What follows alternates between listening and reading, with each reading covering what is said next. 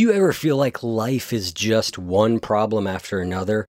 You finally feel like maybe there's a break and then bam, another problem? This is how it is for many of us, but there is a better way to respond. A way of responding that brings greater ease into your life and returns some of the energy that the problems drain from you. We are hosting a free live masterclass on Sunday, March 3rd called Learn the Keystone Habit to Unlock Energy and Ease in Your Life. In it, I will teach you how to tap into resources already within you so that life feels less like a never ending fight and more like an ever evolving dance.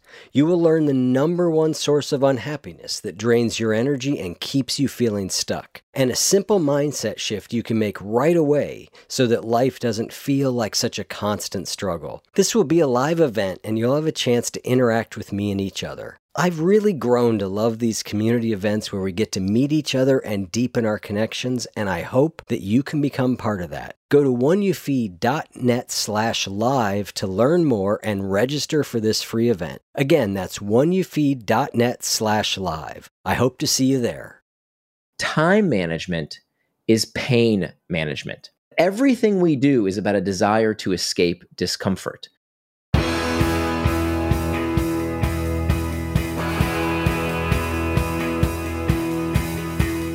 Welcome to the One You Feed.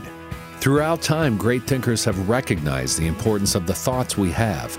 Quotes like garbage in, garbage out, or you are what you think ring true. And yet, for many of us, our thoughts don't strengthen or empower us. We tend toward negativity, self pity, jealousy, or fear. We see what we don't have instead of what we do.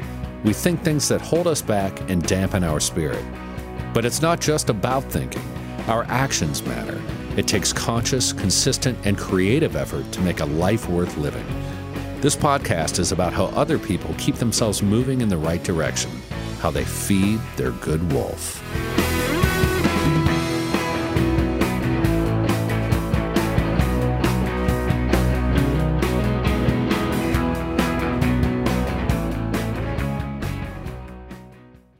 You know you've got a comeback in you.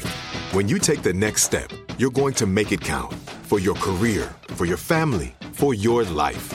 You can earn a degree you're proud of with Purdue Global. Purdue Global is backed by Purdue University, one of the nation's most respected and innovative public universities. This is your chance. This is your opportunity. This is your comeback. Purdue Global, Purdue's online university for working adults. Start your comeback today at purdueglobal.edu. We hope you'll enjoy this episode from the archive. Thanks for joining us. Our guest on this episode is Nir Eyal, author and previous lecturer at Stanford Graduate School of Business and Hasso-Plattner Institute of Design. His writing on technology, psychology, and business appears in the Harvard Business Review, The Atlantic, Psychology Today, and others. His new book is Indistractable How to Control Your Attention and Choose Your Life. Hi, Nir. Welcome to the show. Thanks. Great to be here. I am excited to have you on. We're going to talk about your book, Indistractable How to Control Your Attention and Choose Your Life, here in a moment. But let's start the way we always do with a parable. There is a grandfather who's talking with his grandson. He says, In life, there are two wolves inside of us that are always at battle. One is a good wolf, which represents things like kindness and bravery and love. And the other is a bad wolf, which represents things like greed and hatred and fear. And the grandson stops and he thinks about it for a second. And He looks up at his grandfather. And he says, Grandfather, which one wins? And the grandfather says, The one you feed. So I'd like to start off by asking you what that parable means to you in your life and in the work that you do. I think the parable is really about the power of habits, that we are a sum of our behaviors. I don't believe that people have fixed personalities. Uh, I don't believe that there's an identity that we are stuck with from birth, that we are able to, in fact, change uh, ourselves uh, any way we wish, and we are a sum product of our behaviors. Uh, we can we can change those behaviors if we are diligent about understanding why we do what we do and then take the steps to alter our path so that we can be the kind of people we want to be. And that's to me what what feeding one wolf or the other is all about. It's about which behaviors do you repeat versus uh, which behaviors do you starve? That is a wonderful way to start off and a good summary for why we do what we do here on the show. So, your book is about being indistractable, how to control our attention and and choose our lives. And I love this idea that where our attention goes really controls to a large extent the quality of our life. What we pay attention to really directs our experience. And so I've got a spiritual habits course that I lead. And one of the key principles we talk about in the very beginning is the idea of what's my intention and then what am I doing with my attention. And if you've got those two things sort of locked in, you can do so much. That's absolutely right. I mean, there's a reason we call it paying attention. There is a value there, there's a cost. And for most of us, we just give it away, right? And how crazy is that, right? If we think about our our stuff, our physical possessions, we put our uh, you know, we put our money behind vaults inside banks. We put uh, security systems in our homes, alarms in our cars to protect our stuff. But when it comes to the one thing that everyone on earth has the same amount of, our time, well, I don't care if you're Warren Buffett or Bill Gates uh, or, or anyone, you have the same 24 hours every day. And yet, so many of us, unfortunately, just give it away. Yeah, right? Totally. Anybody who wants it, whatever's in the news, whatever happened on Twitter, whatever our kids, our spouse, our boss, whoever wants it, come on over, take as much as you want.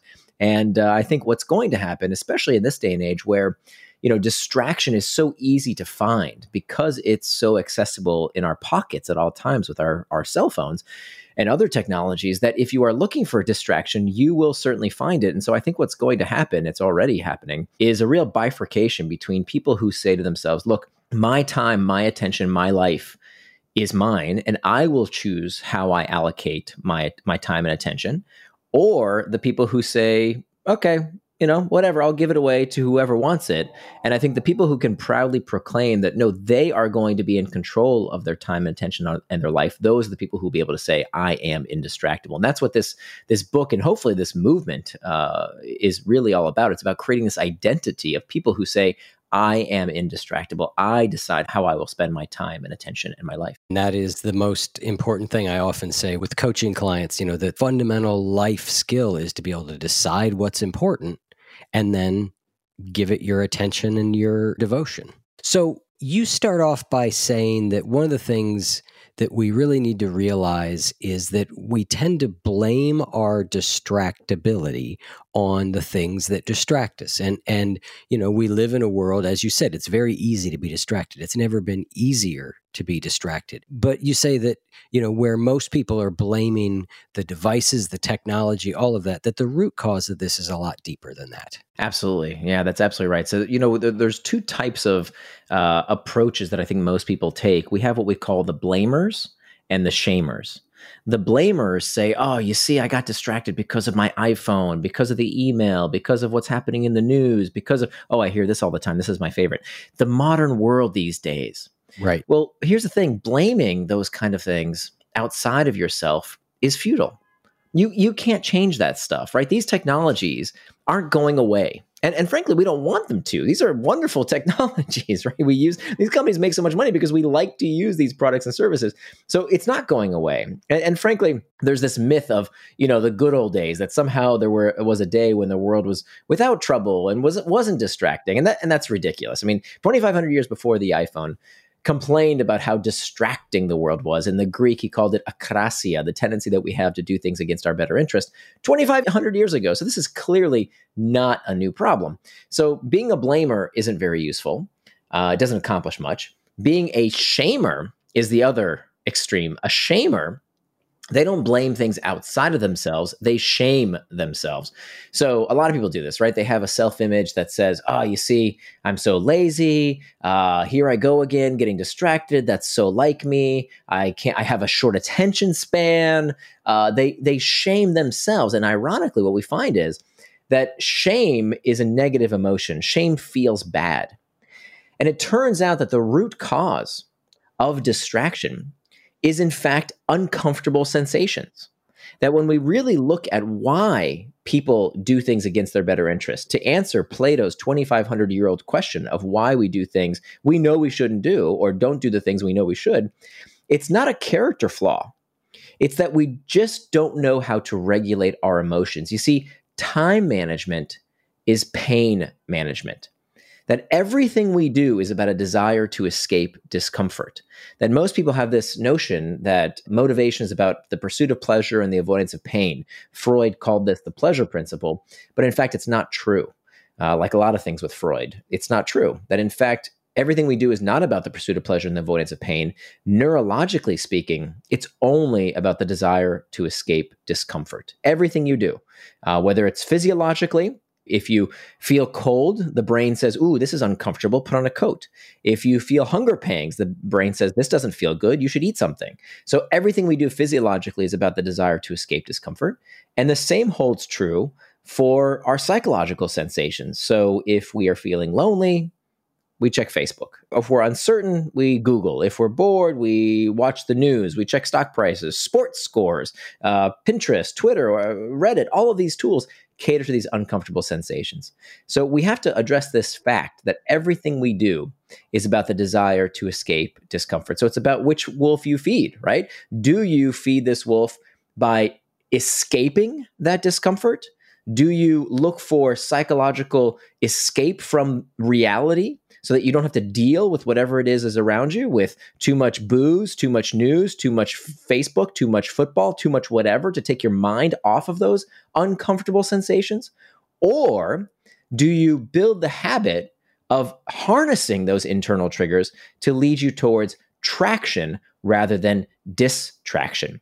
And so, this is why we don't want to be blamers, we don't want to be shamers, we want to be what's called claimers.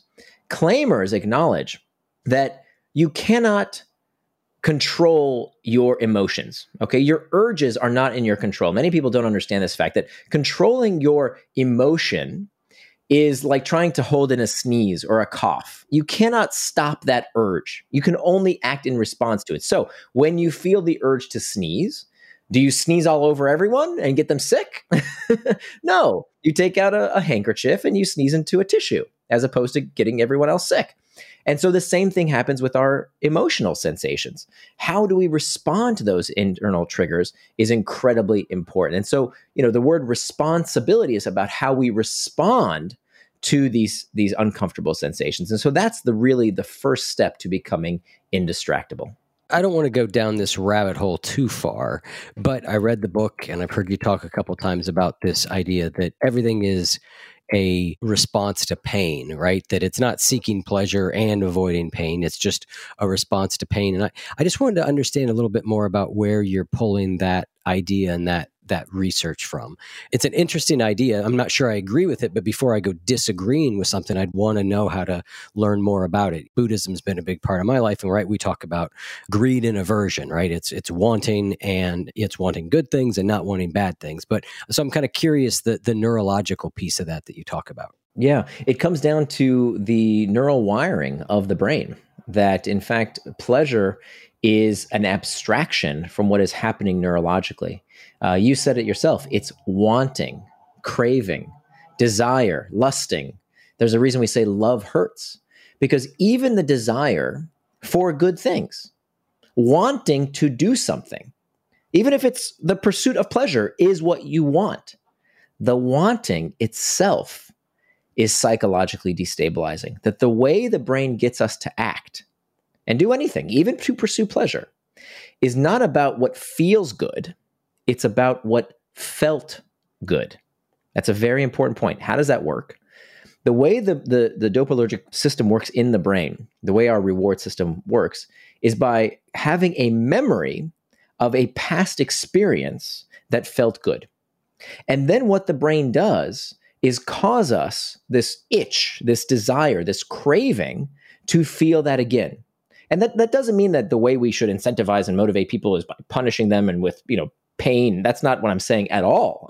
that absolutely that we we know that the best motivators are these intrinsic motivations, these intrinsic rewards for something that is pleasurable.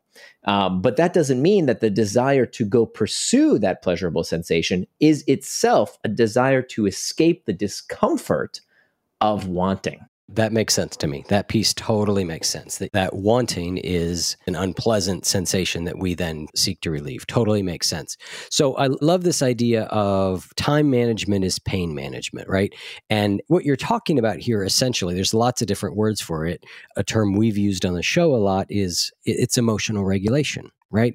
It's this ability, as you said, to be able to, okay, I feel an unpleasant emotion. And instead of letting that spin me off in a variety of directions, I'm going to allow that to be there. I'm going to cope with it. And then I'm going to act according to what I value or what's important to me. So let's break down from your perspective how do we do that? Yeah. So becoming indistractable is really about these four key steps. And the first we talked about, which is about mastering these internal triggers. And that's the most important step because you know whether it's uh, some technology today you know it's facebook today or iphone today tomorrow it's going to be something else. 50 years ago it was the radio or television or comic books. Every generation has these successive technologies that everybody has a moral panic around and says it's melting our brain it's super distracting. It's the same story every single generation but the real cause is always what is going on inside of us. It's always about the desire to escape discomfort. And so there's some tactics I talk about, three big tactics in the book about what you can do to reimagine the trigger, reimagine the task, and reimagine your temperament. So that's the first most important step. The, the next step involves differentiating between traction and distraction. So, this is a really important point to, to talk about just a bit because, in order to understand what is distraction, we have to understand what is the opposite of distraction. Right. And, and so most people will say it's focus. The opposite of distraction is focus, but that's not exactly right. The opposite of distraction is not focus. The opposite of distraction is traction. That in fact, both words come from the same Latin root, trahare, which means to pull, and they both end in the same six letters, A C T I O N, that spells action. So traction is any action that pulls you towards what you want to do, things that you do with intent. The opposite of traction is distraction, anything that pulls you away from what you plan to do, any actions that you are doing without intent. So, this is really important for two reasons. Number one, anything can become a distraction. Okay. So, th- this used to happen to me all the time before I wrote this book you know, I would sit down at my desk and I'd say, okay, now I'm going to focus. I'm going to finally get to work. I'm going to stop procrastinating. I'm going to do what I said I'm going to do. Here I go. I'm going to work on this big project. I'm going to get so much done today. But first, let me check some email, right? Let me do that one thing on my to do list that's kind of an easy thing to do to get some momentum, right? And what I didn't understand is that I was allowing distraction to trick me to fool fool me, to pull the wool over my eyes, and that I didn't realize that when I did that other thing, I was getting distracted. And so that's a much more pernicious form of distraction because look, if you're playing Candy Crush or watching a YouTube video or, you know, putzing around at your desk playing Candy Crush at work, you know that that's not what you're supposed to be doing. You know that's a distraction. But if you check email, oh, that feels productive, right? That's kind of worky. But we don't realize that when that happens, distraction has tricked you into prioritizing the urgent at the expense of the important. And that is toxic for your productivity and for your well being. So anything can become a distraction. And conversely, anything can be traction. So I am not one of these chicken little anti tech people that say the sky is falling and this tech is so horrible and it's melting our brain. I know too much history to believe that stuff and too much research that says that that is not true. It's not hijacking your brain, it's not addicting everyone. That's an excuse. That's what the blamers say. Because look, the fact of the matter is, there is nothing wrong with using Facebook or YouTube or watching the news or playing a video game as long as you do it on your schedule not on some media company's schedule. That's right. It's that idea of time that you enjoy wasting is not wasted time. Time you plan you know, to waste is not wasted time. That's exactly right. If yeah, you yeah. plan that time, it's traction. That's such an important point. It's why when I'm doing coaching work with people, like we don't start with emotional regulation. We start with a plan because until you have the plan you don't know as you say so eloquently you don't know are you being distracted or not? If you don't know what you plan to be doing what you want to be doing in this moment then you don't know if you're procrastinating or not. It's it's when you go all right i should be doing this and then you don't do it. Now we know. We've got a very clear example. Okay distraction.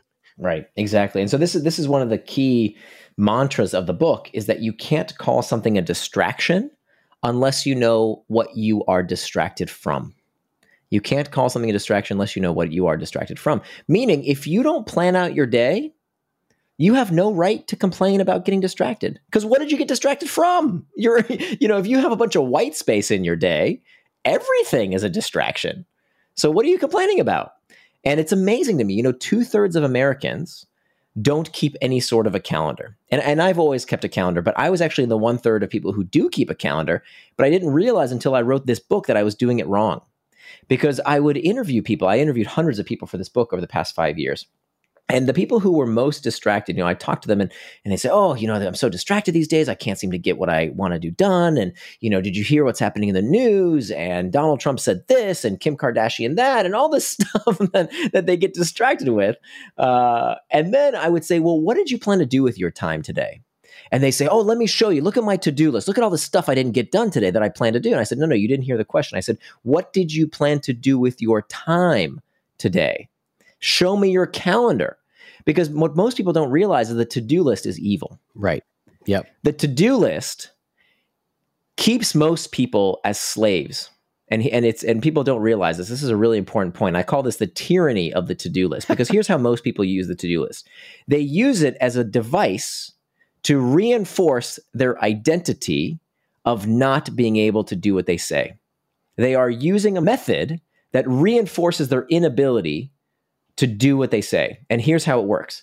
If you're anything like I was, I would keep a to-do list because you know that's what the productivity gurus tells you to get things done, right? You have to keep a to-do list. And day after day, about half of my to-do list I wouldn't get done.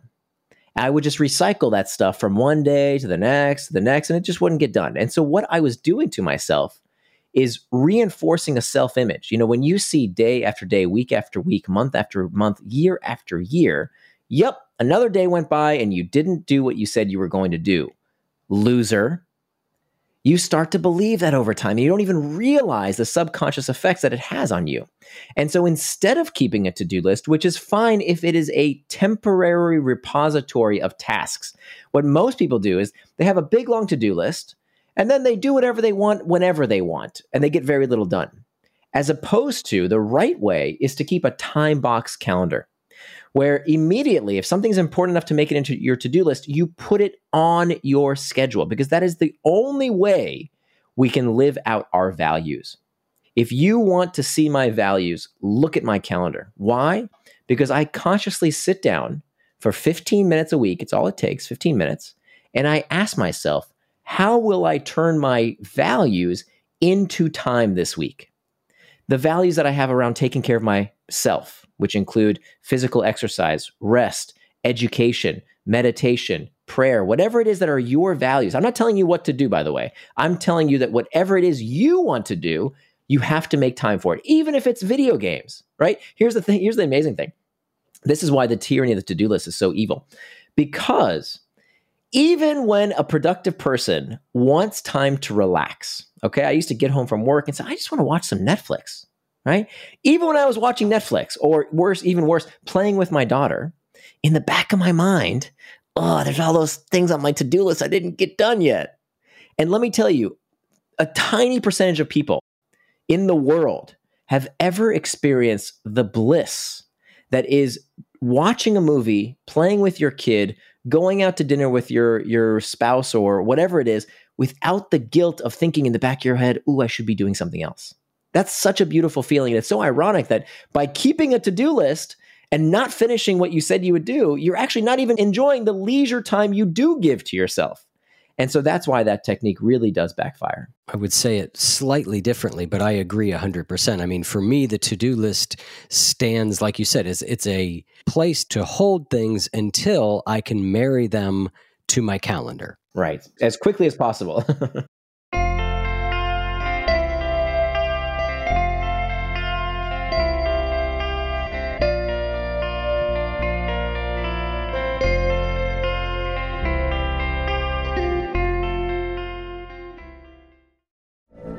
From BBC Radio 4, Britain's biggest paranormal podcast is going on a road trip.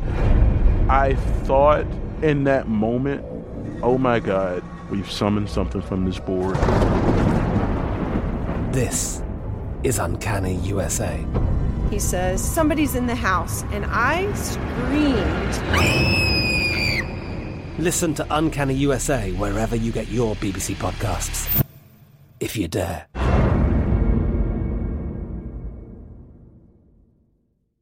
Xfinity has free premium networks for everyone this month, no matter what kind of entertainment you love. Addicted to true crime? Catch killer cases and more spine-tingling shows on A&E Crime Central. Crave adventure? Explore Asian action movies on Hi-YAH. Searching for something extreme? Check out skating, snowboarding, and more on Fuel TV Plus, the global home of action sports. And find crowd-pleasing bops on iHeartRadio's Hit Nation playlist. There's new free shows and movies to love every week. Say free this week in your Xfinity voice remote. I start each day by sort of just writing out 30 minute intervals all day long. And then I look at like what's actually already on the calendar. So, okay, that covers the things that I've already prioritized enough to put on. And then I look at the to do list and I go, okay, what's getting plugged into those rest of those? And like you say, now I kind of know all day long at any given moment what I'm doing. And prioritized in there are all the things that are also important like exercise and meditation and spending time with friends and and all of that. And so i agree 100% and i think that like friday nights for me is i know friday nights with unless something else comes up friday nights are like pizza and netflix night. And i do it and i love it because i know it's exactly what i'm supposed to be doing. It's so freeing Right. In my calendar, I have time for social media. Every night, I have time on my calendar to putz around on Facebook and YouTube. And it's great. I, I love it. and there's nothing wrong with it. And I took something that used to distract me all the time and I turned it into traction simply by deciding with intent when I will do it. This process is really life changing. In large part, I think a second order benefit is that when you have a physical manifestation, I don't tell people to do this every day. I, I advise most people can do it once a week. Mm-hmm. Uh, and it literally takes 15 minutes. In fact, I'll, I'll, give you a link for the show notes where I built this online tool to make it super easy. You don't have to buy anything or even give me your email. It's totally, you know, totally free. Anybody can use it. It's just basically a calendar template for the week. And what it does is when you do this, you have a physical manifestation of what your week will look like. And this is really powerful for a few reasons. One, you can know for every minute of your day what is traction, what is on your calendar is traction. Anything else is a distraction. So that's really important. Now you can at least identify the enemy, right? Right. Uh, Paulo right. Coelho has this great quote where he says, A mistake repeated more than once is a decision. And in many people, including myself, before I, I wrote this book, I made the decision essentially, effectively, to be distracted all the time. Well, we can make the decision to be indistractable, but that starts by identifying wait a minute, where did I get distracted? Right. People feel distracted, but they don't actually identify what did they get distracted from in order to understand the distraction. So that's a really important point. The second point is that when you have this artifact of, yep, this is my schedule for every minute of the day for the entire week, it sounds like a lot of work. Believe me, it's not. Right. It's actually, and it sounds like it's stifling. People say, "Oh, I want to have spontaneity." You can plan spontaneity, as as as oxymoronic as that sounds. You can plan time for that as well. You can reserve that time to, you know, go hang out with your kid. You know, every Saturday I hang out with my kid for three hours. We don't know what we're going to do. We might go to the park. We might go get some ice cream. We might go to the museum. We don't know.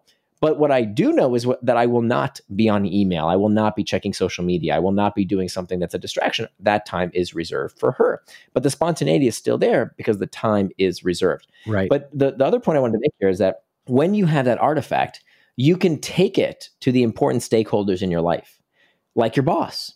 So when you go to your boss, you know, we've heard this this ridiculous trope that gets repeated in every single productivity article I read. If you want to be more productive, you have to learn how to say no. Give me a break. You're going to go to your boss, the person who cuts your checks, and you're going to say no. You're not going to be in business for very long. You're going to get fired. Right, right. right. You can't say that to your boss. That's stupid advice. Instead of saying no, what you want to do is to get your boss to say no. How do you do that? You show them your schedule. You say, "Hey, look, boss, I made my schedule for the week. Here's how I will do all the all the things you asked me to do this week. Now, you see this other piece of paper? You see this other thing over here? I wrote down all the things you asked me to do that I don't seem to find time for because look at the week ahead. I don't, you know, I, I, there's no extra time left over. Can you help me reprioritize what's more important Okay, is it the task here that's on my calendar, or should I rearrange the calendar in some way to make time for another task you think is more important? First of all, your boss will worship the ground you walk on because most employers have no idea how you spend your time and most of them assume you're slacking off in one way or the other. So when you show them, here is how I plan to spend my time, they crave that visibility. Let me tell you, as a boss, a founder of two companies, I'm telling you from personal experience, they want to know, but they don't want to ask you to do this because they don't want you to feel like you're being micromanaged. But when you voluntarily show them, hey, here's how I plan to spend my time, help me reprioritize, that visibility is a game changer. The same uh, tool of that time box calendar can help you in your home life as well. You know, I used to fight with my wife all the time about domestic responsibilities. That uh, you know, she would say, "Why? Why aren't you know? Look, the laundry needs to be done, or our daughter needs to be fed, or the house needs to be cleaned up. Why aren't you doing it?" And my response was always, "Honey, if you want me to do something, why don't you just ask?" right? and what I didn't realize is that when I said crap like that, I was giving her yet another job to do, which is to be my babysitter, essentially. And so now we never have those fights anymore. By the way, this is this is a statistic that uh, across the board in dual income heterosexual relationships, women still take on uh, an outsized share of household responsibilities, even when they have a job outside the home as well. So we are really slacking here, guys. Uh, and and let me tell you, a, a lot of it is not maliciousness; it's just ignorance, right? I didn't know what I was supposed to be doing, so what did we do? We sat down, we said, okay, here's all the stuff that needs to get done. And now that stuff has time in my calendar. It's not just part of my to do list. I know every Saturday, these are my responsibilities to do today and when they get done because many household responsibilities have contingencies right uh, you know she can't cook lunch if i haven't cut the vegetables things like that and so i know when i will do those things and so by having this weekly schedule sync okay where are you going to be this day do you need the car who's taking our daughter things like that it takes 10 minutes, 10, 15 minutes a week. We do it every Sunday night. Life changing. We never have those fights anymore because of this simple practice. It is a really powerful way to live, to be that intentional about your time. And like you said, to make it visible, because I love that idea too of taking it to your boss because you're right you can't be like no i'm not going to do that yeah but it, the, the, the, the great question is always like help me understand how to prioritize all this if i can't fit it all in you know, yeah. instead of just not fitting it in or Yeah, that's a distraction, and, boss. No thanks. I'm learning how to yeah. say no. right, right. Give me right. a break. so an important point here is like you said, this sounds like it's overwhelming to do, like the amount of effort, and it sounds like it's control freaky, but I found that it's really not that much time and effort. And that, you know, there's a lot of productivity systems out there that become way too much. And there's all this endless categorization and and all this stuff. But but but this time boxing method is actually pretty straightforward and simple. It is. It is. And most importantly, it's backed by really good research. Uh, I didn't invent time boxing. It's been around for a very long time. And in fact, thousands of studies, no joke, thousands of peer reviewed studies have found this is one of the most effective techniques for doing what you said you're going to do. It, it, the psychologists, we call it making an implementation intention, which is just a fancy way of saying doing planning doing what you plan to do when you plan to do it. And that's really what what living with personal integrity is all about. Uh, and so that's a very simple thing. Anyone can do it to some degree. And if you say, "Oh my gosh, every minute of every day, that sounds like too much," no problem. You know, becoming indistractable doesn't mean you never get distracted. Becoming indistractable means you strive to do what you say you're going to do. And so the beauty of, of this methodology is that anyone, whenever they want, can implement these four tactics in small degrees. So we talked about the first one, mastering the internal triggers. There's very simple techniques like the 10 minute rule I talk about in the book is a wonderful way to disarm these internal triggers in order to help us stay on track and not and not uh, lead towards distraction when we feel these uncomfortable emotional states. Anyone can learn that technique in just a few minutes. Making time for traction. Maybe you're not ready to book, you know, every minute of every day 7 days a week. How about you start with one weekend? Right? And and the question you need to ask yourself is how can I turn my values into time? Values are attributes of the person you want to become. So how could you maybe plan out one weekend and then maybe two weekend days and then maybe one weekday. And so what we're doing is progressively learning to use this muscle of getting better at time blocking. Because remember, unlike the to do list method, which tends to reinforce an, a self image of someone who is not capable of doing what they said we're going to do, by time boxing, you're a winner at the end of every block of time. Because remember, the goal of time boxing is not to finish anything. Let me say that again. I, I know people are scratching their heads. What do you mean not finish anything? How am I going to get anything done? Here's the goal. When you use a time boxing technique, the only goal is to work on what you said you will work on for as long as you said you will work on it without distraction. That's it. Whether it's 10 minutes, 30 minutes, an hour, two hours, doesn't matter, irrelevant. The point of this methodology is that when you finish that time block, you are reinforcing your identity as someone who follows through. You do what you say you're going to do. That is what becoming indistractable is all about. You strove to do what you said you were going to do, and you did it. That's why it's such a powerful technique. So that's what uh, making time for traction is all about. The third technique is about hacking back the external triggers. And so the external triggers, you know, this is what most people tend to blame. It's the pings, the dings, the rings, all of these things in our outside environment. And it turns out this is actually the easiest and most tactical section of the book. People complain about these technologies being so distracting. I can teach you in just a few minutes how to make your phone indistractable, how to make your computer indistractable. That's kindergarten stuff. What's a bigger source of distraction are things like the open floor plan office, right? 80% of survey respondents in the modern American workplace said the number one source of distraction wasn't their phones, their computers, their apps. It was other people. So I teach you how to hack back distraction in the workplace, how to hack back meetings. Holy moly, how much time do we spend in meetings that are just a pointless distraction? I teach you how to hack back all of these external triggers in all these various contexts. And then finally, the last step, the line of last defense, is what we call preventing distraction with pacts. And this is something we do after we've implemented the other three tactics. So a pact is what's called a pre commitment device. We in advance decide what we will or won't do with some kind of backstop, right? Some kind of firewall that prevents us from getting distracted. And so there's three types of pacts.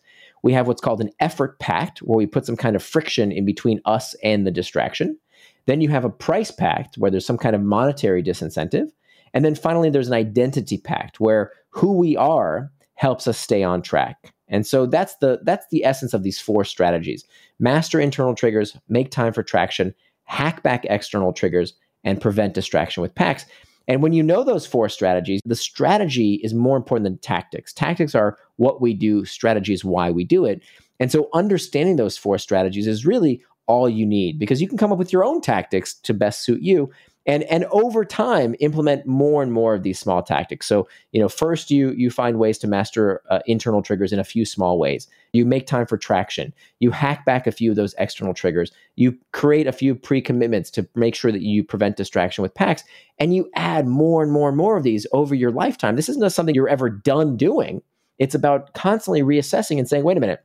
Now that i know why i got distracted will i do something about it uh, or will I keep being a dummy and get distracted again and again and again, making the decision to become distracted, right? A mistake repeated more than once is a decision.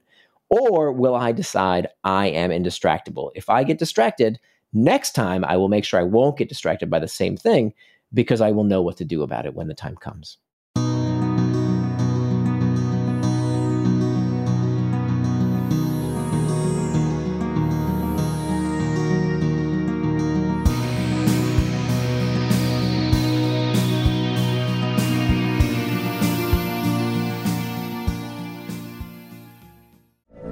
From BBC Radio 4, Britain's biggest paranormal podcast is going on a road trip.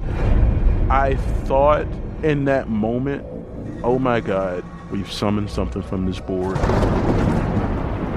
This is Uncanny USA. He says, Somebody's in the house, and I screamed. Listen to Uncanny USA wherever you get your BBC podcasts, if you dare.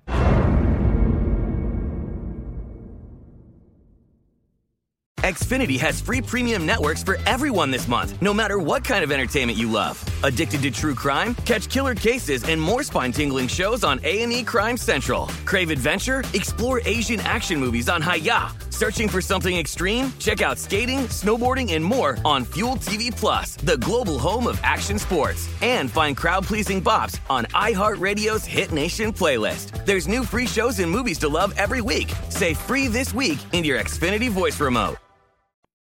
Let's spend a couple minutes on mastering the internal triggers because I think that's an area we could go a little bit deeper that would be really helpful.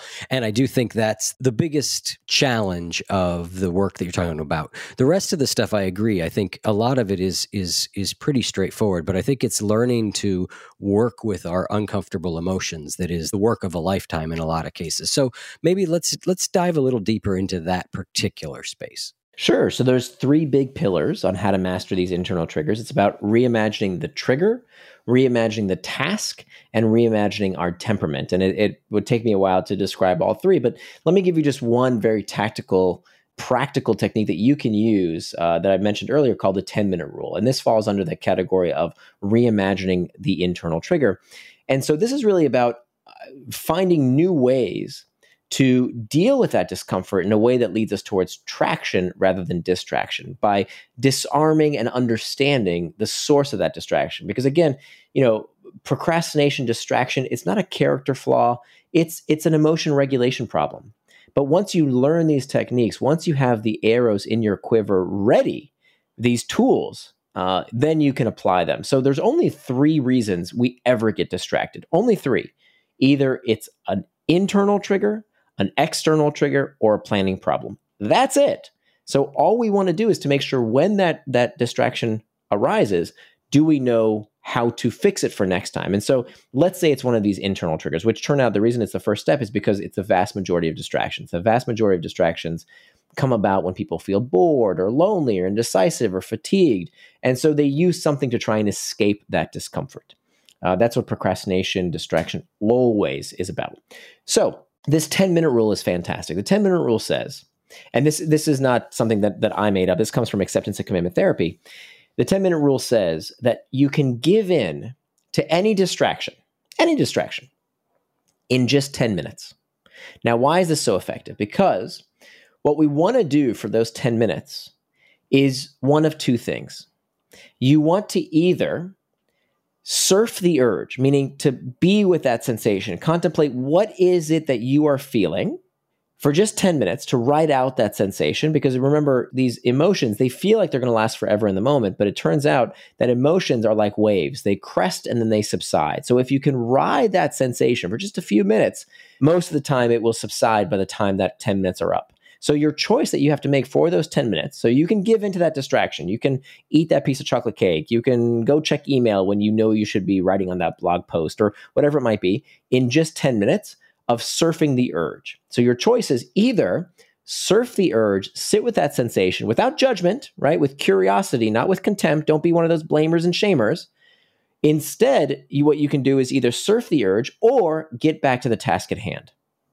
And what you will find if you set that timer, 10 minutes actually is a long time. if you set that timer, you know, many times I'll take out my iPhone, I'll say, set a timer for 10 minutes, I'll put down my phone, and I'll just sit with that sensation. And what we find is that nine times out of 10, before that alarm rings, you will be back at that task at hand by just giving that sensation a little bit of time, a little bit of space before you react to escape that discomfort. And that, of course, you know you get better at this technique over time. So it becomes just as effective when you know you shouldn't eat something or drink something or say something. You can use this technique with all kinds of impulses that you might have. A tremendously useful one. It's it's sort of the 12 step program you know one day at a time but shrunk way down yeah you know? yeah. Because yeah, because that's the origin really of that you know one like just not today just mm-hmm. not today. Delay till tomorrow right. you know but it's but it's shrunk down and it's a it's a remarkably effective technique yeah you know just delay. Right exactly and you know i like to say the antidote to impulsiveness is forethought.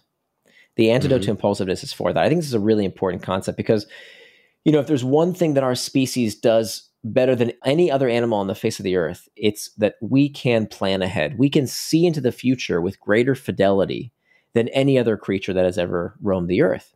And we can use that ability, right? Because we know that if you wait till the moment, right? If the chocolate cake is on its fork, you're going to eat it. If the cigarette is lit in your hand, you're going to smoke it. If you sleep next to your cell phone every night, you're going to pick it up first thing in the morning. It's too late. They've won. They got you.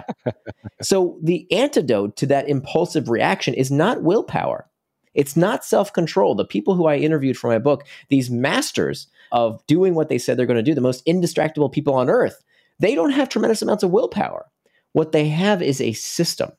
so that when the time arises, they don't need willpower and self control. Willpower and self control don't work, they, they collapse over time. Instead, it's about thinking in advance what am I going to do? Okay, when I feel that internal trigger, what is what becomes my habitual response? Is it to escape this discomfort, right? To look for a pacifier like a baby looks for their pacifier, to just take my mind off of that sensation? Or do I have a mature response to this that leads me towards traction rather than distraction. Yep. Okay, so the 10 minute rule, that's a great one. What else? And so there's other tactics as well in the book about reimagining the task itself. Uh, this is where I, I, I look at this this freaky science around how we can learn to do what's called play anything. Uh, and, and basically what we can do is we can learn to make any task uh, something that is play without necessarily looking for enjoyment. It's interesting that play doesn't necessarily have to be fun, believe it or not. It just has to focus our attention. And so we look at this weird science around how people learn to love all kinds of mundane tasks, right? We all know that car buff that works on their car. Now, of course, you know, you'd have to pay me to, to be a mechanic, and yet these people love it. Why?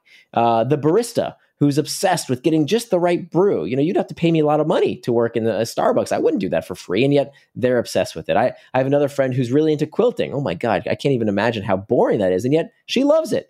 Why? How do you how do you make a task something that that is playful? And I teach you exactly how to do that. There's some very simple tactics that we can use to learn how to play anything.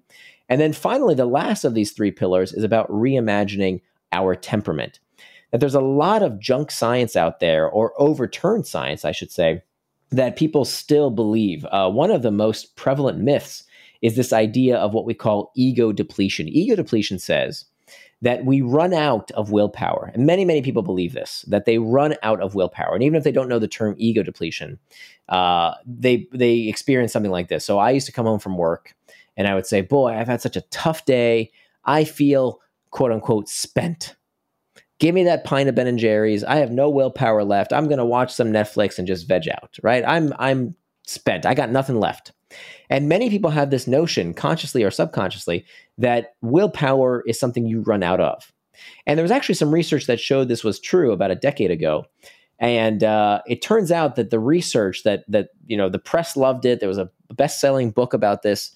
But when other, you know, in the social sciences, when a study sounds too good to be true, we replicate the study, we try and run it again. And it turns out when other researchers tried to replicate this study, it turns out that ego depletion didn't exist, that the studies can't replicate, except, except with one group of people. There is one group of people who really do experience ego depletion. They really do run out of willpower like gas in a gas tank. Who is this group? It's people and only people who believe that willpower is a limited resource. So if you believe that you are running out of willpower, you are running out of self control, it becomes true. And so much of our beliefs these days are self limiting. Principally, this idea that technology is addicting you, it's hijacking your brains, your kids won't stop playing video games because of these algorithms. If you believe it's true, it leads to what's called learned helplessness. And that's exactly what the ego depletion study shows. So, what we want to do is to reimagine our temperament, to realize that we are not a fixed self, that we can reimagine our capabilities and only keep the identities that serve us versus the identity that we are serving. Such an important piece. This this idea of I'm the kind of person who, and we we we are attached to these ideas that that simply aren't true. They're just they're they're patterns of behavior that we have over identified with. I often say, you know, it's not you, it's your approach. You know, it's this idea that we can be different with the proper tools and techniques and skill sets. Absolutely. That's exactly right. And I'm not saying that, you know, having an identity is a bad thing. In fact, uh, one of the last chapters in the book is about how you can reshape your identity to make what's called an identity pact. So I want people to go from these self-limiting beliefs to self enhancing beliefs, right? So we know, for example, in the psychology of religion, that when someone calls themselves uh, a devout, you know, observer of a particular faith, they become much more likely to stay in line. So when someone, for you know, when a devout Muslim says, uh, you know, they, they don't ask themselves, "Ooh, I wonder if I should have that gin and tonic." No, that's forbidden. Devout Muslims do not drink alcohol. Even a vegetarian, you know, if you call yourself a vegetarian, You don't wake up in the morning and say, hmm, I wonder if I should have some bacon for breakfast. No, vegetarians don't eat meat. So we can use an identity to help us become indistractable. And that's exactly why I named the book what, what I did. Indistractable sounds like indestructible. And we can use that moniker, we can use that identity and teach others about this practice to help us stay in line, to help us do what we know we are capable of, to live the kind of life we know we deserve. That's a that's a great way to say it. And that idea of letting identity be something that serves you because they're not as fixed as we think we are. So if we're putting one on, if in essence in some ways it's like a costume, we got to choose to put on the costumes that lead us in the direction of what matters. If we're making it up, we ought to make up stories that are useful and life supporting and and you know being indistractable is a is a good one to to to carry. Absolutely. Yep, couldn't agree more. All right. Well, you and I are at the end of our time here. So thank you so much for taking the time to come on. You and I are going to talk for just a couple minutes in the post show conversation about some way, some simple techniques to uh, hack back distractions from our phones and computers. So we'll do that in the post show conversation. Listeners, if you'd like access to that as well as a mini episode each week and supporting the show, you can go to oneyoufeed.net slash join. Nir, thank you so much for taking the time to come on. I've really enjoyed this conversation. Oh, my pleasure. Thank you so much. All right. Take care.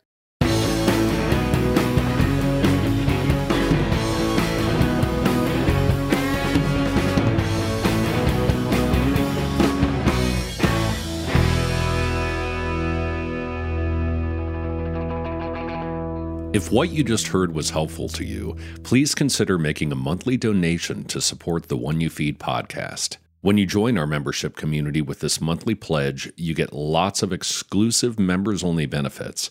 It's our way of saying thank you for your support. Now, we are so grateful for the members of our community. We wouldn't be able to do what we do without their support, and we don't take a single dollar for granted. To learn more, make a donation at any level, and become a member of the One You Feed community, go to oneyoufeed.net slash join. The One You Feed podcast would like to sincerely thank our sponsors for supporting the show. This show is sponsored by BetterHelp.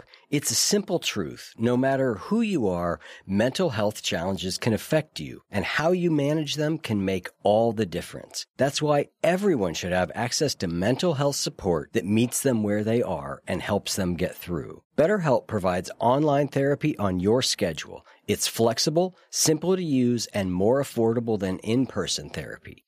Connect with a licensed therapist selected just for you. Learn more at betterhelp.com. That's betterhelp.com.